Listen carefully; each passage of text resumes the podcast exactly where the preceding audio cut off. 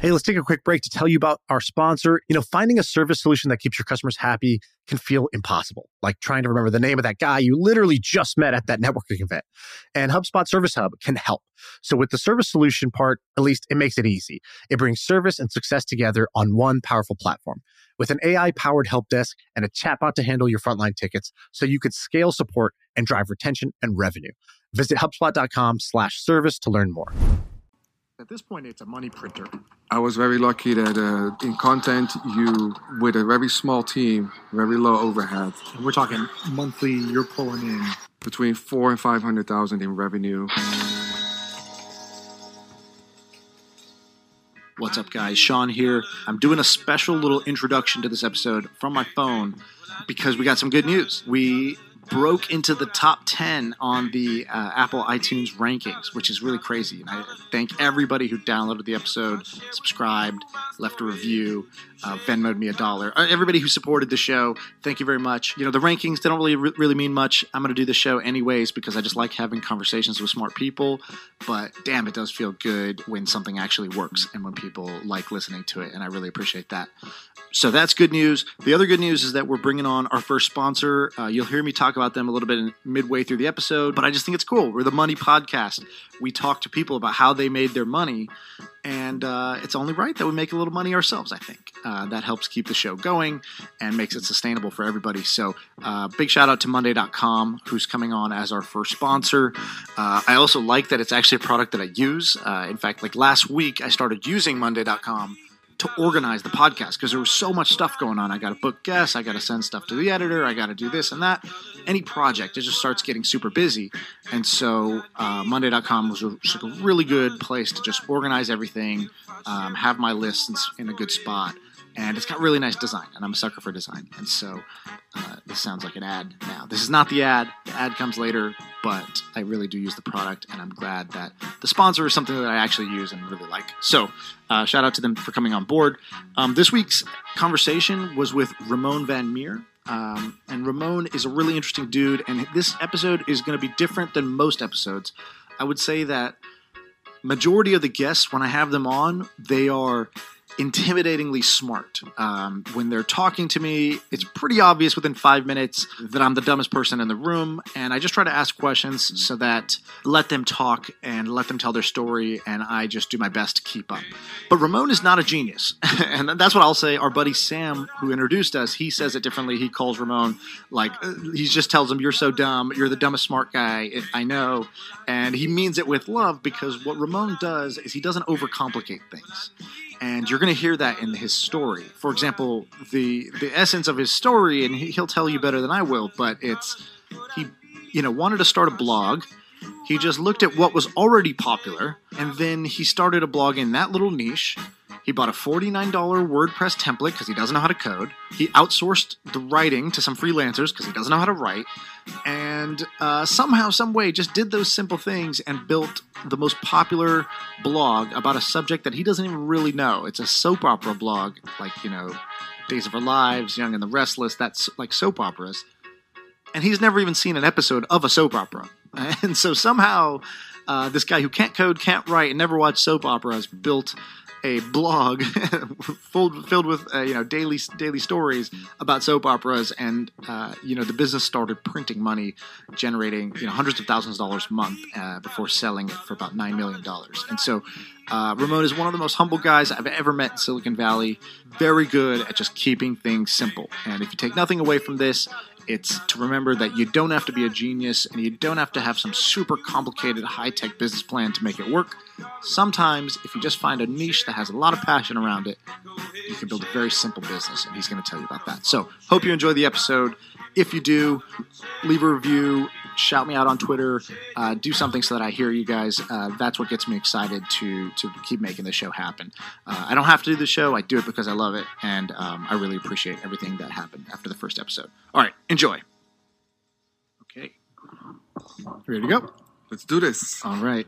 Sometimes I get asked to do a podcast or an interview, and I'm a shy person in groups, so I don't really like to do TV or interviews.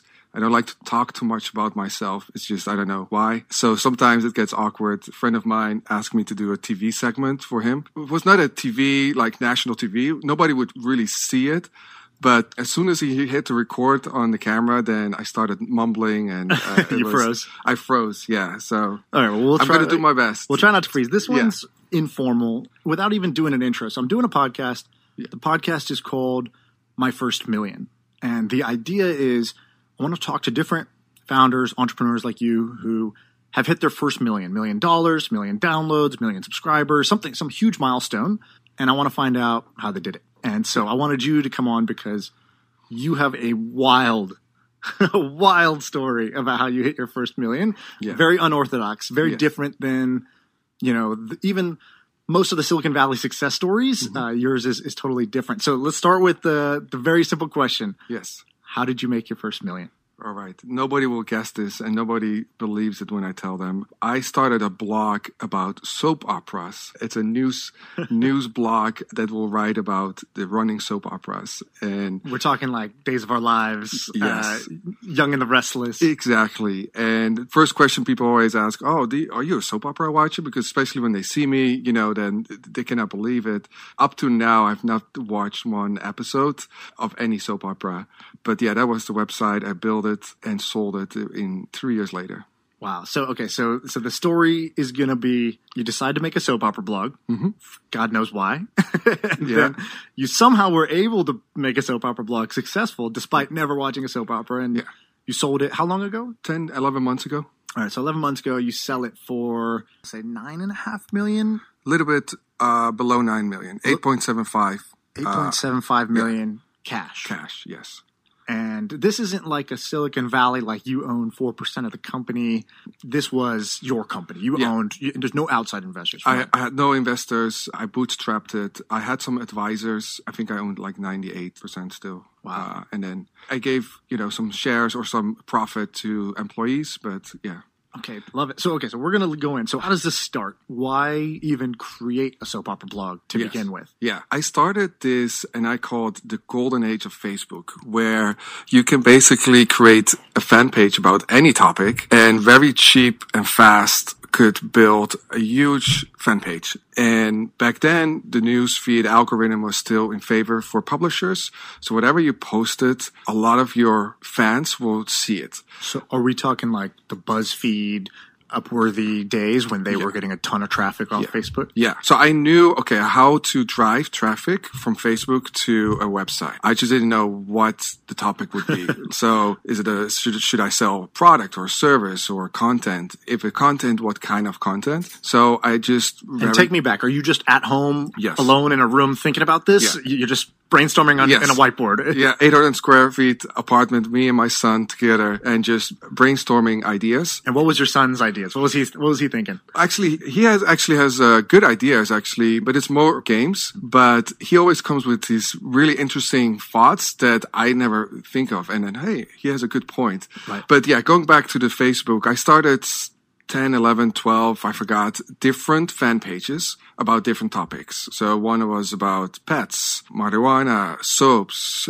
politics. And I would just drive some traffic to it or build some likes, paid, and then post some random pictures and then see the engagement. So some fan pages really bomb. I had 10,000 fans. I post a picture and I get two likes or whatever, right? Okay. Horrible engagement. But there were two topics that really stood out. One was soaps. The other one was politics. And this was even before the craziness that's, you know, Before Trump, yes, exactly BT. way before Trump. Politics, I really didn't like because especially, you know, one side was r- more engaged and everything against what I believe in. So I dropped that actually after two weeks. And then I saw the soap opera fan page doing, you know, a lot of people sharing and commenting and liking, even though I made a lot of mistakes posting the wrong actors. Like I posted pictures of, of people that were not in the show and, um, things like that. But the engagement was crazy. The engagement was probably higher than people get Yeah. outraged. Yes, exactly. so I built a simple WordPress site. I bought a, team from ThemeForest, put it on WordPress, used photo. Are you a technical guy? I mean, what's your? Because a lot of people get stuck, right? You know, hey, I want to build this website. Yeah. I can't code. Do I go learn Python the hard way? Do I go buy this course and try to become a developer? Do I try to outsource it? Yeah. Do I try the, you know a WordPress theme? So I I think that's why we live in such a great time, right? Like you don't actually need to know a lot to get stuff, you know, built. WordPress, it's so, or Shopify, if you want to start selling something, Shopify is very easy. And if you want to build a content site, WordPress is also. So I am technical, but I didn't code anything to build. Like this website I built in a couple hours was a WordPress, a team, a very simple logo because I'm a I, I'm just a believer like trying a lot of different things Fast. fast and then see if something works then you you know optimize or make it better or make it look better or faster things like that. But you know I try to prevent spending too much time in the pre-launch phase where like I made those mistakes too when I was younger. I had a business idea and then I, you know, I took weeks to design a business card and, uh, you know, and, and Right. a website and, and eventually after months of hard work and then it didn't, the idea didn't work. Right. So now I'm the opposite, just quick. So a couple hours, very ugly site. Now I had the problem. I don't know anything about soaps. And as you can hear, I have an accent. English is not my first language. So writing is also not my strong point. So I went on Upwork. Back then it was called oDesk. So this breaks all the rules, by the way. It's Yeah. you know, oh, founder market fit zero, Zero. Passionate. passion zero, Exactly. skill skill set zero. Yeah. Can't write. I decided to start a blog. exactly. But you knew one thing. So if we're recapping the kind of what you had, what you didn't have. All right, that's the stuff you didn't have. Mm-hmm. But sounds like what you had was you knew that at least for this time period, there was a cheap way to buy likes on a Facebook page. Correct. And then whatever that Facebook page is, and you try 20 of them, mm-hmm. WWE and pets and whatever, and then take that traffic on the, fa- take the likes on the Facebook page, turn it into website traffic. Correct. And so you did your testing period. You decide soaps is the one I'm going to do because the engagement's high using the data, which is all good. And now you got your blog up, but you don't have the content wheel going. Yeah. So went on a website called oDesk. Is where you can hire freelancers from writers to video editors to anything you can imagine. Put an ad out. Hey, I'm starting a soap opera blog. I'm looking for a writer. And very lucky, I found an editor writer that used to write for an print soap opera magazine 20 hmm. years ago. She watched all the shows. She's in the industry for many, many years. So she knows the storyline. And That's how people used to solve this problem. They would buy the magazine. It would say it would talk about that week's drama mm-hmm. in the soap, and then magazines just were too slow for the new world. Yes, exactly. So that was also a luck that there were competitors, but it's like the old school media competitors. It was like these magazines that have been around for 20, 40 years. What's like a big magazine that covers soaps? The biggest one is called Soap Opera Digest. Okay, It's been around, I think, 40, 50 years. straight to the point. they have a website, but their main focus up to the last couple of years was always their magazine. Yeah. So it was, You love that because you see this incumbent who's, you know, they're from the print world. They have a website. Website's like a PDF, basically. Yes, exactly. so you know when you see that the website reminds you of a PDF, Yeah. it's like this is a good market to go. it's a good market. So found her, started with one article a day and just test out and see how it works. Up to now, actually, she's still working with the new owners of uh. Unbelievable. Yeah. And so she starts cranking out content. And Mm-hmm. t- give me your mindset. I mean, are you are you pretty certain that this is going to work? How are you paying the bills at this Yeah. point? Like, take me back to because I know it works, right? The spoiler of this podcast, Yeah. shit worked out. Yeah. sold the company. You know that worked. So, but I think it's important to go back when it wasn't clear that it was going to work. Yeah. you have some belief, but like again. I want to know how were you paying the bills, and then what was your certainty level on this, or were you still hedging your bets with other things? Yeah. It's always easy to look backwards, like, you know, oh, of course it's, you know, it works. In my case, every person I told this idea to told me, you know, you're crazy. Like, it's never going to work. Soaps, like, who watches that? And why didn't you listen to them? You're just a stubborn guy, or what? Yeah, and because you know I like to keep trying things until I see it doesn't work, and then I go to the next idea. I saw the engagement. So going back, it took four or five months before I really started seeing good amount of traffic to the site. Because the problem with content, you need a lot of traffic to really make money. Mm-hmm. You know, back then I was just using only Google ads, so the banners on my website. Even after a couple of weeks, I made like two dollars a day, and then four dollars. You know, I couldn't. You know, I paid more for the article than Right. return. But what kept me going was that the engagement on the fan page, like the fan page, I only had to pay the first couple of weeks, you know, I think to 20 or 30,000 uh, likes. After that, the fan pages grew organically. Whatever I posted got so many shares. And I did see an opportunity. Okay, there's not a lot of competition. The fans is, are super engaged. It's content that is every day. Like soap operas are aired mm. every single day for 52 weeks straight. They have some blackout dates, but basically it's every these are new episodes. New episodes every from, they, from Monday to this? Friday. So apparently they record a bunch of them on the same day, like five six. It's very very basic, meaning like their sets it's right. just the actors. Like I think even the directors are in a in a booth upstairs, and then they just crank out. You know, you know, with all the respect of uh, the soap opera, you know, actors. It, it's not like a Hollywood. You know, right. set. It's and, not Game of know. Thrones we're talking about. Yes, exactly. so it's a lot of content, and when you write about a topic or think about you know starting a content site you also want to think okay is there going to be enough content to write about so for example if you do a game of thrones blog you're kind of limited because it only airs two, three months. I don't know, actually, yeah, a this, year. This season was six episodes, and now it's done. And it's done, right? So six, then six Sundays. Yeah. So that's not a lot of uh, content. But to be fair, are you are you a Game of Thrones fan? No. Okay, so to be fair, you could write an infinite amount of content just complaining now yes. about the ending and the last season. So start a petition, right? Start yeah. a petition, exactly. So soap operas had this unique property: yeah. daily content, new content every day. And I mean, what is your article about? Is it here's the recap of what happened in case you missed it? Was it like speculation of what's going to happen? What was the content like, or is it just pure clickbait on Facebook of like? See which character you are on this you know, quiz. Yeah. So because I didn't know anything about the audience, I had to learn like what do they like, what do they read. So I tried everything, but it was very obvious. People like to read what's going to happen tomorrow or the next day or next week. So like spoilers. a theory or a spoiler? Yeah, really spoilers. Okay.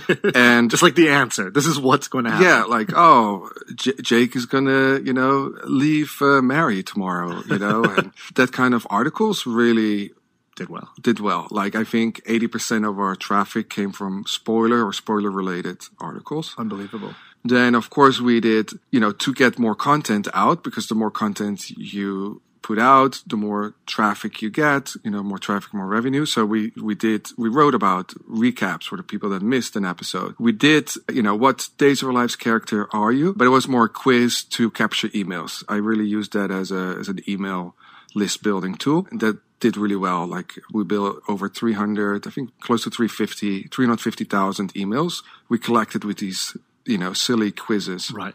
You said the first few months you're trying to get traffic. First four or five months, not yeah. very much traffic. Mm-hmm. You know, two bucks a day in AdSense type of thing. Yeah. But you keep going because you see the engagement. Yeah. And did you have a day job at the time? I mean, how did you live? You know, it's you and your son at home. Yeah. How, how are you paying the bills? Yeah. So I had an online travel agency company before with my uh, previous business partner, and I sold half of my shares. And the new buyer that's bought my shares paid a year long every month. Right. So that was exactly what I needed to pay my bill. So that was, you know, it was was my luck that you know I could then you know just do other things. And are you the type where you know did your mind ever go I should I should just get a job, or were you just bullheaded of like no I need to create these websites and own them and, and make a business out of that? Yeah, I've been an entrepreneur. Like I've done so many different businesses. Like I had some jobs when I was 18, 19, but basically I always had my own companies. So it was never a thought of, okay, if the soaps doesn't work, I'm going to go get a job. It was actually, if soap doesn't work, I'm going to figure out something else. Right. I'll try pets. I'll try politics. I'll try yeah. something else. Mm-hmm. Okay. And so, all right. So let's jump back in. So you, you, you're building up the traffic and what's the, what, what was the inflection point? Why did things go from a little bit of traffic, a little bit of ad revenue to give me a sense. Where did the traffic get to over time? What was like the peak of it? Of traffic, it was like very slow, like flat almost, but very little bit uphill. Like, and then suddenly, yeah, we we started growing much faster because I was starting to collect emails. Mm-hmm. Starting when a person came to my website, I asked, Hey, do you want to get a push notification? So I started to diversify my traffic sources, not just Facebook. And then yeah, four or five months into it, then it started doubling every day, and then the growth r- went really fast, actually. Awesome. And you were you're buying traffic at this point still, or you, at some point did you just stop buying and you just started making the content and people shared? Yeah, so I only bought 30 the first 30 40,000 likes at below 1 cent per like. So it was very cheap. After that was all organic. Wow. Yeah. And then I only started boosting posts on Facebook, like buying, you know, like paying for traffic a year after. So we're talking like you spent hundreds in the hundreds of dollars. Yeah. My math's not great, but Right. I think that one penny, yeah, something like that. You spent under a thousand dollars total Yeah. Unpaid for this website. Mm-hmm. Built that asset up into something that you were able to sell for almost nine million bucks. Yes. So that's a tremendous, tremendous type of return. Is that what you thought was possible, or No. were you thinking this will make me ten k a month, and then I'll figure something else out? Yeah, when I started, I thought because I was in, you know, I sold my shares. Okay, what I'm going to do next? I know I like internet marketing, and I was always, you know, doing marketing stuff, where buying some small websites, selling them, or building them from scratch. And so I thought, okay, this would could be a fun project that maybe makes me, you know, 20k a month, and you know, that will be. I I, I didn't know like you know, my first goal was a hundred dollars a day, and then very quickly was a thousand dollars a day, and then I thought, oh man, this is a thousand dollars a day. This is amazing, and but it kept growing. Today's sponsor is Monday.com. Need help making your first million? Be direct. Our sponsor, Monday.com, is here to help with a weekly dose of the Monday.com motivation. See, the thing is, you know what you want, so you got to ditch the fluff and state your goals straight up. Send emails, make phone calls, network. Being able to communicate your goal directly makes achieving it that much easier. Check out Monday.com to see how their color coordinated dashboards improve communication for your team, can increase your workflow, manage workloads, and get you one step closer to getting that money. Monday.com. All right. And the thing I love about you is you're so different than all my other friends here, where a lot of people, you know, you live in Silicon Valley. There's a lot of people who love self promotion. I'm one of them. Started a podcast. Uh, but a lot of people who love Twitter. They love talking to people. They love meeting people. They go to networking events. They host dinners. You don't do any of that shit. No. You're like a, you know, solo guy who just makes shit happen, and that's really all you're interested in. It's just that Yeah. that very singular laser focus. So when this is happening, my question is, how do you celebrate? How do you get ideas? So when you're hitting these milestones, are, is it just kind of you doing a fist pump in a room? Are you talking to somebody? You're just telling your son? What? Yeah. How did you celebrate? And then I also want to know how did you get your ideas of hey, I should do push notifications, I should do- do these next things. So tell Yeah. me a little bit about both those. So once we started making money, I, you know, w- one thing that I learned is that reinvesting right away back in the business. Like I was only making maybe five grand a month, and then I hired a full time person because I knew, okay, even though business wise it's probably not smart, like you don't make enough to afford that, but I just did it because I knew I could then focus on growth and then that person can focus on the day to day things. So after probably six to nine months, you know, I got a small office and then got first employee. I got some rem- freelance remote people uh, writing and, and helping out some freelancers. The audience is so passionate that it was very easy for me to find, you know, uh, people that just want to work for free. it, right. Yeah, like, you know, uh, help, but post stuff on Facebook and things like that. But that's that's the journey of the entrepreneur. It is often like lonely, especially if you're still in the phase of, of working from home because yeah you have no people around to celebrate. Ideas i got from you know because i love doing it. Like i it, it's it is a super cliche but you know i don't see it as work right? Like it's my hobby. If i'm not you know i, I love reading i love you know coming up with growth like hacks and and you know ideas on how to drive more traffic and Yeah, this might be the entrepreneur test, right? If you're listening to this right now and you're like, you know, those like Viagra commercials where it's like they describe 50 symptoms at the, in Yeah. half a second. Yeah, it's yeah. like if these belong, you know, if, if any of these apply to you, please go see your doctor.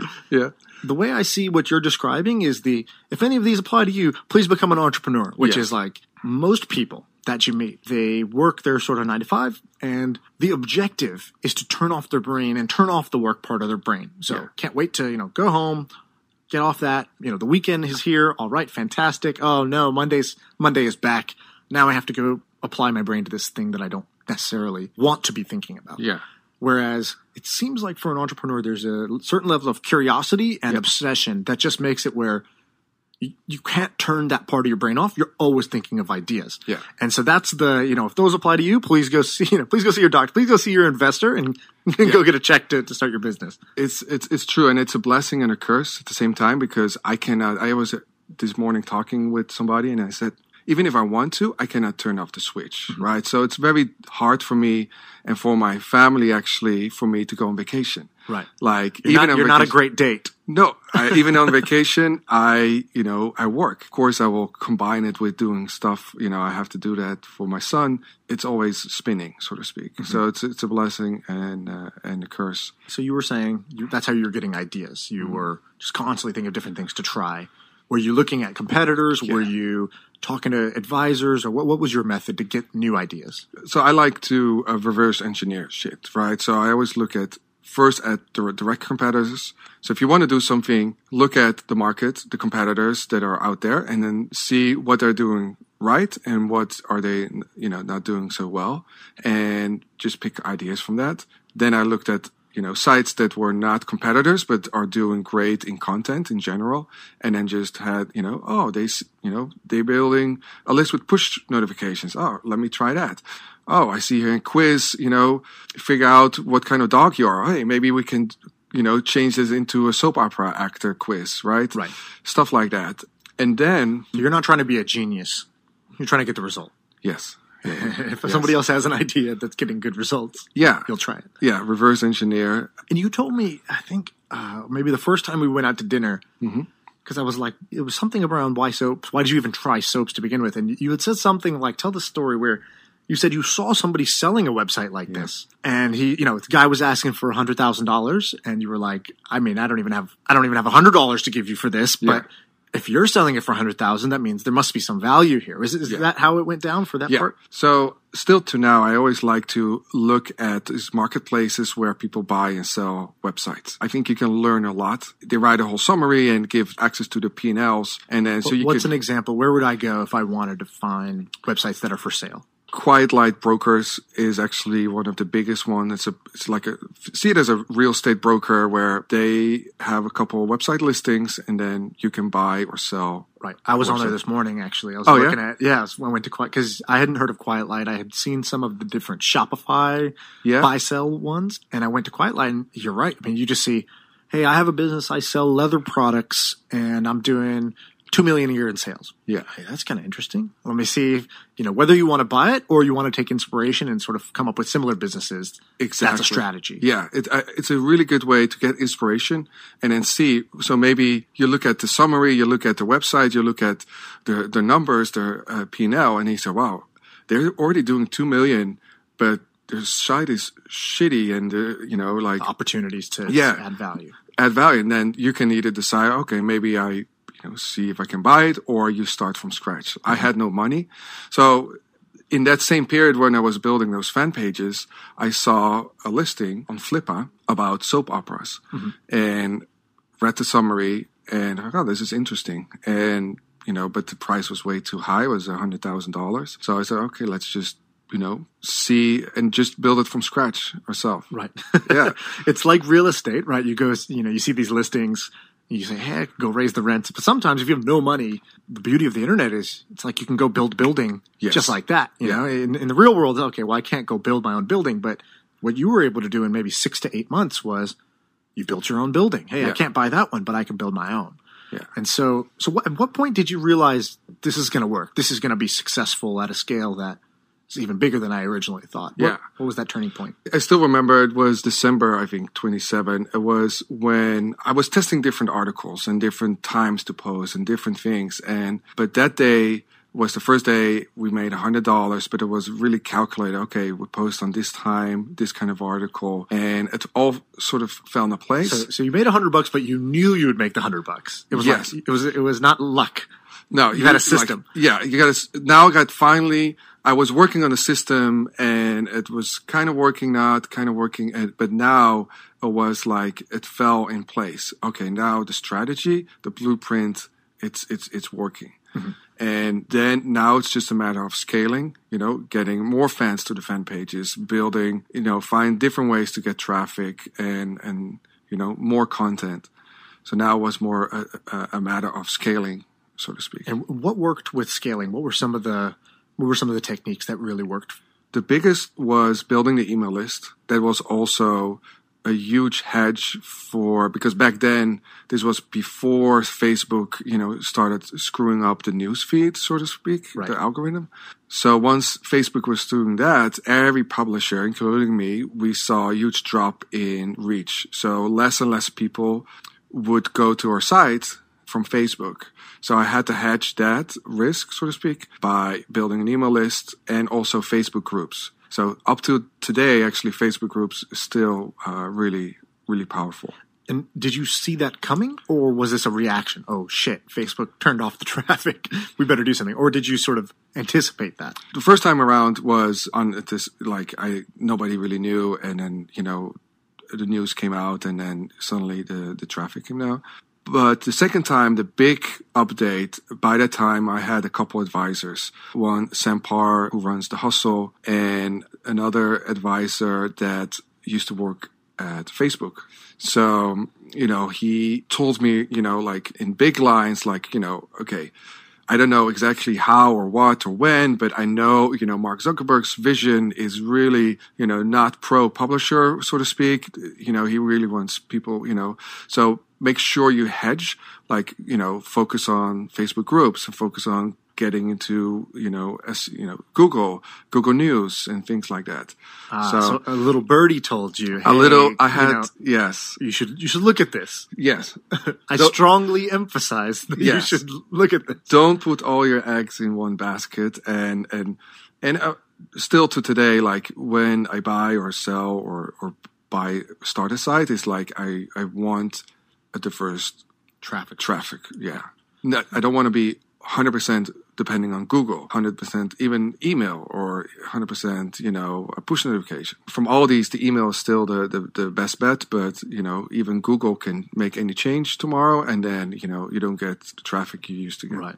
And so you, you know, you you're going down this path, and in different businesses, there's a a moment, and there's this guy Ben Horowitz, who's a venture capitalist uh, in the city for Andreessen Horowitz, and he he has this term that he likes to use, WFIO, WIFO, and what that stands for is we're effed, it's over. Uh, meaning something goes so horribly wrong that you're unsure if you can really recover from it. Were there any of those moments? It sounds like the Facebook traffic thing could have been one of those moments, but you're a very calm, cool, collected guy. So I, I don't know if did you ever have that panic? Did you ever hit the panic button and Yes. say, yeah "This, this is it. We're, we're effed. It might be over."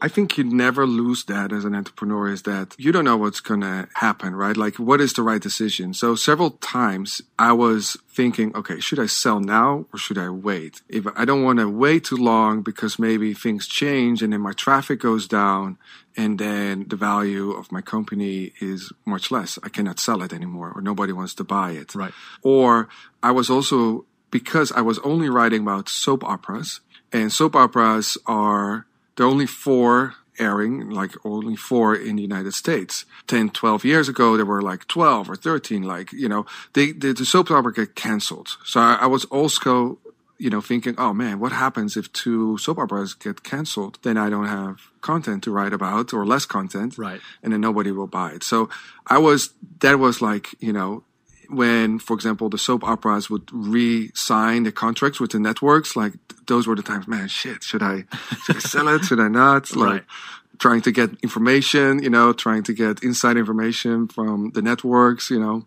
So did you talk to any of the soap opera folks? Do they know who you are? Mhm, Yes. And did you have to pretend? Were you like, "Oh, I'm a huge fan"? Oh, so sorry. so not me personally. I didn't. I didn't talk to them, but our writers, our writer team, yes. So after I hired the first one, she already had connections with networks and soap opera actors, and then some of our other writers. One that lived in LA, he knows all the publicists and the networks, and so we got also. You know, interviews, uh, exclusive interviews with soap opera actors. We got the spoilers for two weeks out, you know, so we write more about like what's going to happen tomorrow, Right. all that stuff. Uh, so we had some, uh, but I, I didn't do it. And but even if You didn't, you didn't have to pretend. and I will not do that either. like You wouldn't have pretended. You would have told him, "Hey, yeah, like I, I, I never watched an episode." I don't watch it. You know, I'm sorry. It's but you know, I I love the the audience. I love you know Love the traffic. yeah, I love the traffic. So the fan base is amazing. And so when you advise people, if somebody came to you for advice, Mm-hmm. are you one of those people who says, listen to what I say, not what I do, as in, follow your passion. Hey, I'm not I'm not doing that necessarily with the topics I'm writing about or the companies, kind of the customers I'm serving. I'm not one of you know I'm not scratching my own itch. I'm not uh, super passionate about that space, but you do it anyways. You think that's a good strategy, or it's just a strategy that works for you and maybe not advisable for others to follow? Yeah. So that's also, I think, one thing why I don't really like, because nowadays in the news, in your Facebook, you see so many of these so claimed gurus and then the six steps to this and the four steps to that. And, Right. you know, it makes me cringe because what works for me doesn't work for somebody else. I think you really, you know, every person is different. I think what worked for me would, will not work for a lot of other people.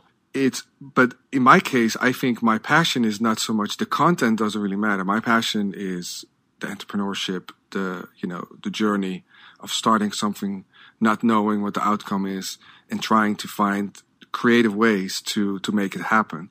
So for me, I like you have a product, a service, a content, a soap opera, content site, whatever it is, and then you have traffic that you need to drive there. So for me, it's like figuring out, okay, how can we get as much traffic for as cheap as possible from point A to point B? Right. And that's for me the game that I like to. If you were selling paper clips or, or cardboard Yes, cups, Exactly. it doesn't matter. It doesn't matter. Right. It's the game of driving traffic, customers, or however you see it from point A to point B as cheap as possible. Love it. So that's that's a little bit my You get to the you get to the end. What? Why did you decide to sell?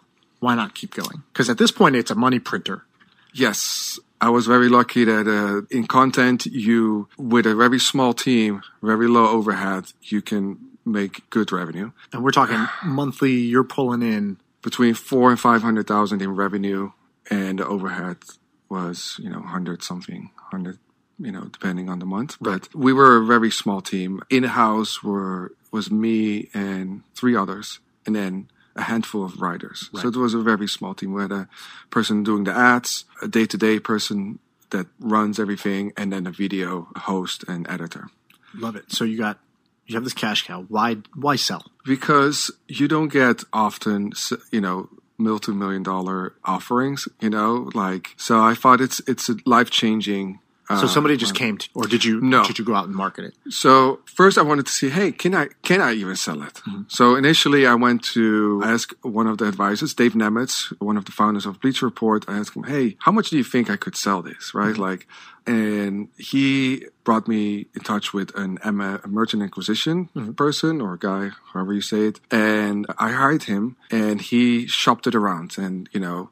I got some meetings with some companies that were interested in buying it. I got horrible offers, like you know, like one time my revenue, for example, and One X revenue. one x revenue, and then maybe with a little bit of cash, and then the rest of the money I had to wait like you know four years. Every month I would get a little bit, you know. Uh, they're trying to drip you your money. Yes, it's like the the you know the the private equity play, right, where they try to repay or pay with the cash flow from the business. Right. So that was not worth it. Then I reached out to the broker. I used to work with Quiet Light brokers. I bought and sold a couple other smaller sites through them. But I always thought, oh, this is too big of a website. I don't know a lot of people that can afford, you know, or can buy, you know. Did, did you go in with a number in mind? I think that's hard for entrepreneurs, right? Somebody Yeah. says, "Well, what would you sell it for?" Yeah. You're like, "Shit, if I know, you know, I some days I wake up and this is worth a hundred million, and some days Yes. I wake up and I say, take this off my hands." Yeah. Uh, you know, so did you have a number in mind? How did, how did you think about it? That's true. Like a lot of, especially entrepreneurs that are married to their idea, Right. they think their their company is worth way more than than it actually is. By that time, I had you know friends that are in the same industry, and then you kind of get to know like There's what. standard. Yeah, or like, oh, this site sold for X, Y, Z, and so you can see at, at different valuations. So I had a number in mind that was actually way lower than I actually sold it for. Right. And uh, I went to the broker. I said, Hope, hey, hope that guy's not listening. yeah. Well, it's an interest, interesting story too. So the broker, how that works with when you go to a broker, they just look at your last 12 months of profit and then they put a multiple on it. So if you did a million dollars in profit, they can sell it either between 2x and 5x, depending on the industry, the trend, you know, Right.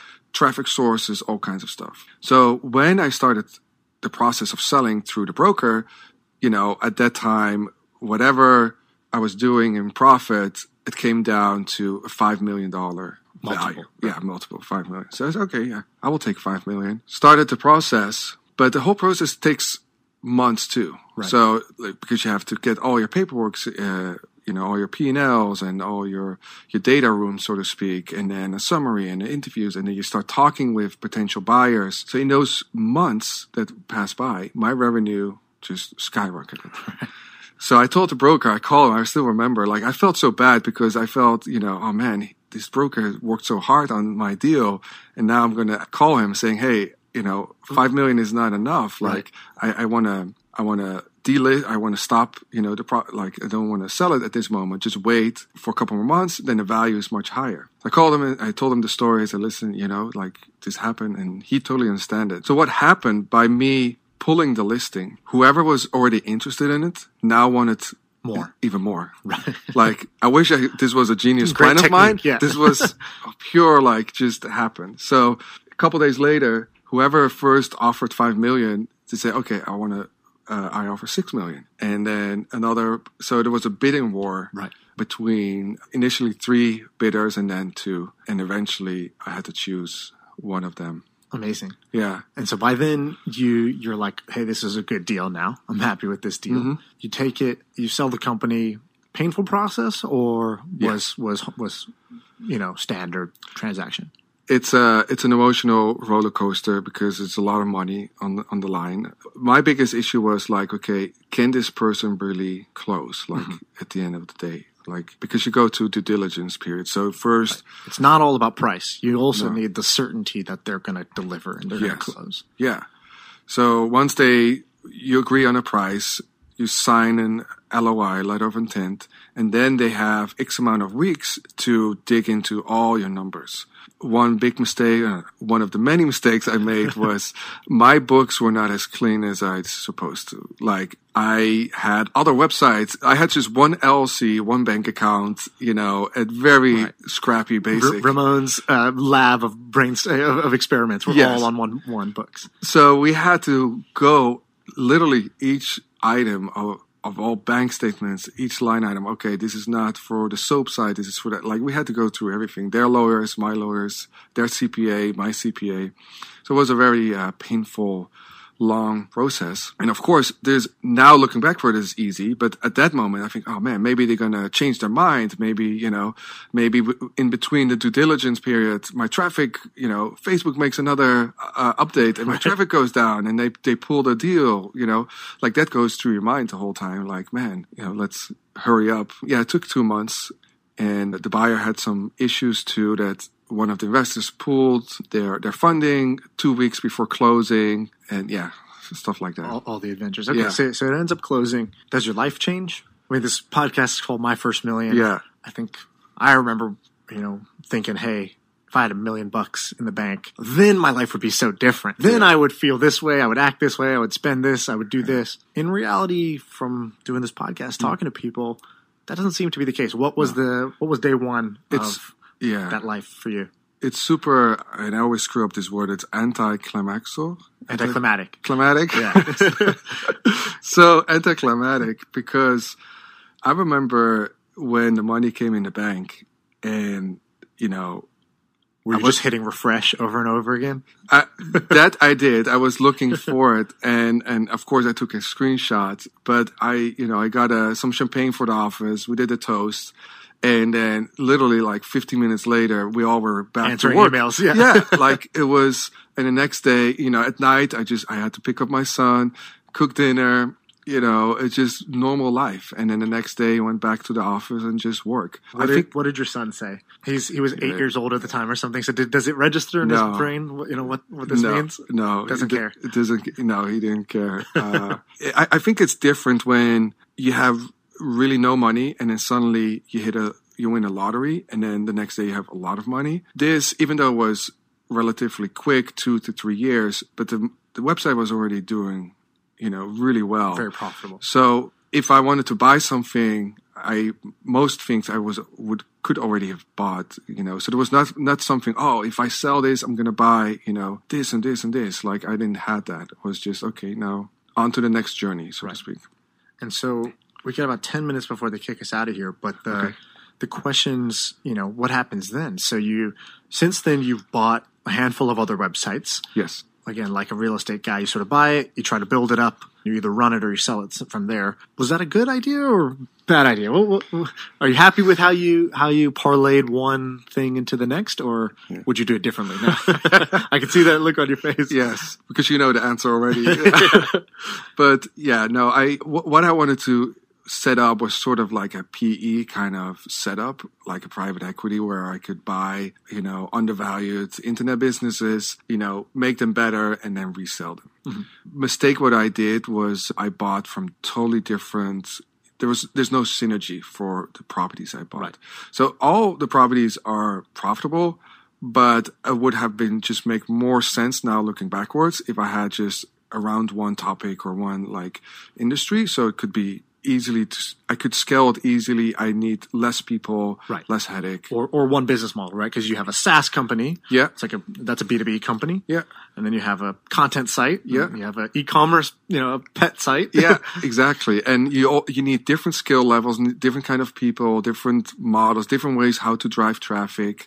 Right. So it's it's not that focused. When I started the soap, one thing was on my mind: how to drive more traffic, how to drive more Right. traffic. And and now it's like, oh, we have a you know B two B. Like we need a sales team for this. Oh, we need you know a content site. We need you know different things. So and we all live and learn. and now you have a new project, new idea that you're cooking up. Yes. almost back to the roots a little bit in terms of what you're doing. So let's talk a little bit about what you're doing. I'm super excited. Yeah. I'm come on as an investor because I think that this thing is going to be big. So tell us a little bit about it. Yeah. So very quickly, Novelly is actually an, a platform where people can read short romantic stories, short romantic novels, books on their iPhone or tablet, either read it or listen to it. So it's an, a book, but also an audio version. Me and Sam came up with the idea. We were back and forth. We were really good friends. We always come up with weird and crazy ideas. And I, we came up with this idea when I still had the soap opera website and I still had access to all these readers. So we thought, oh, people that like soap operas probably also read romantic novels. So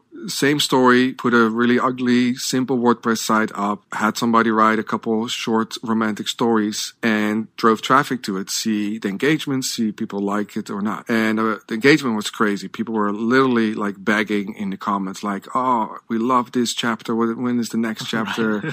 Things like that. But then I started a process of selling the soap side. So I put this idea on hold, so to speak. Okay, we can figure it out this later. Right.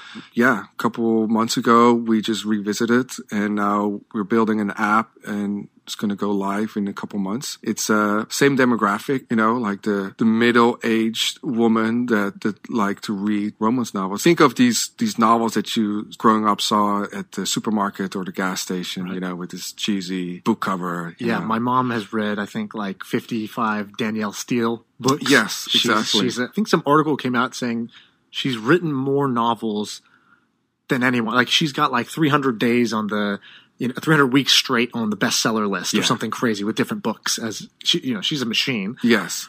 And then there's, you know, obviously Fifty Shades of Grey.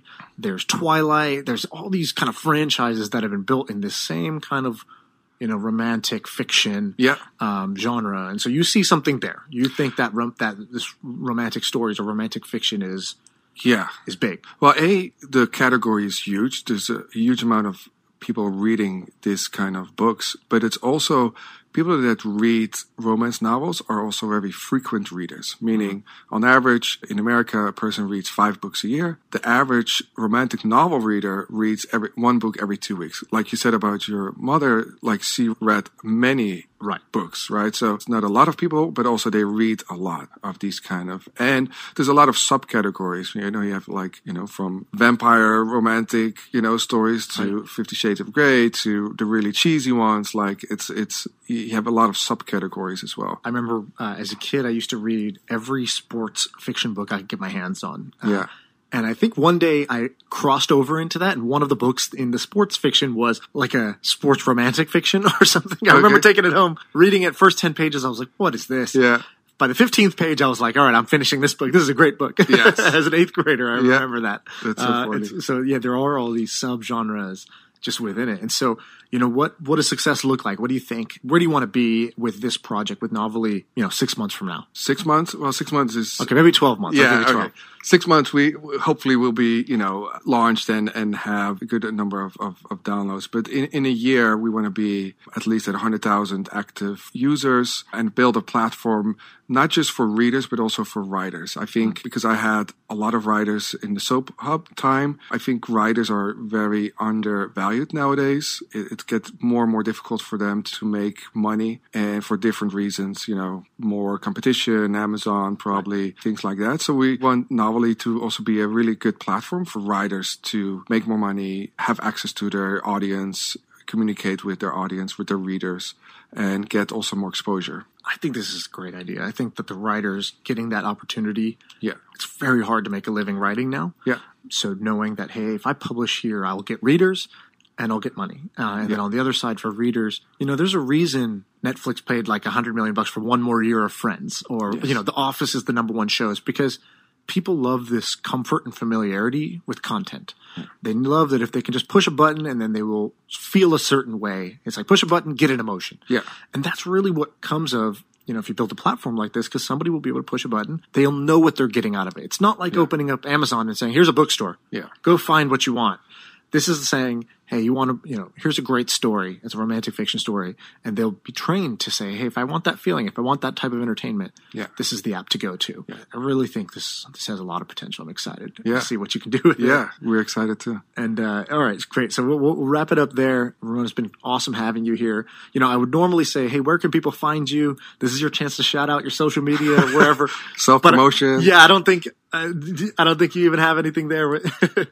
if if somebody has a like I always like to help and advise or or you know if people have a specific question they can find me on LinkedIn if you look Ramon Van Meer Right. then you can uh, shoot me a message awesome.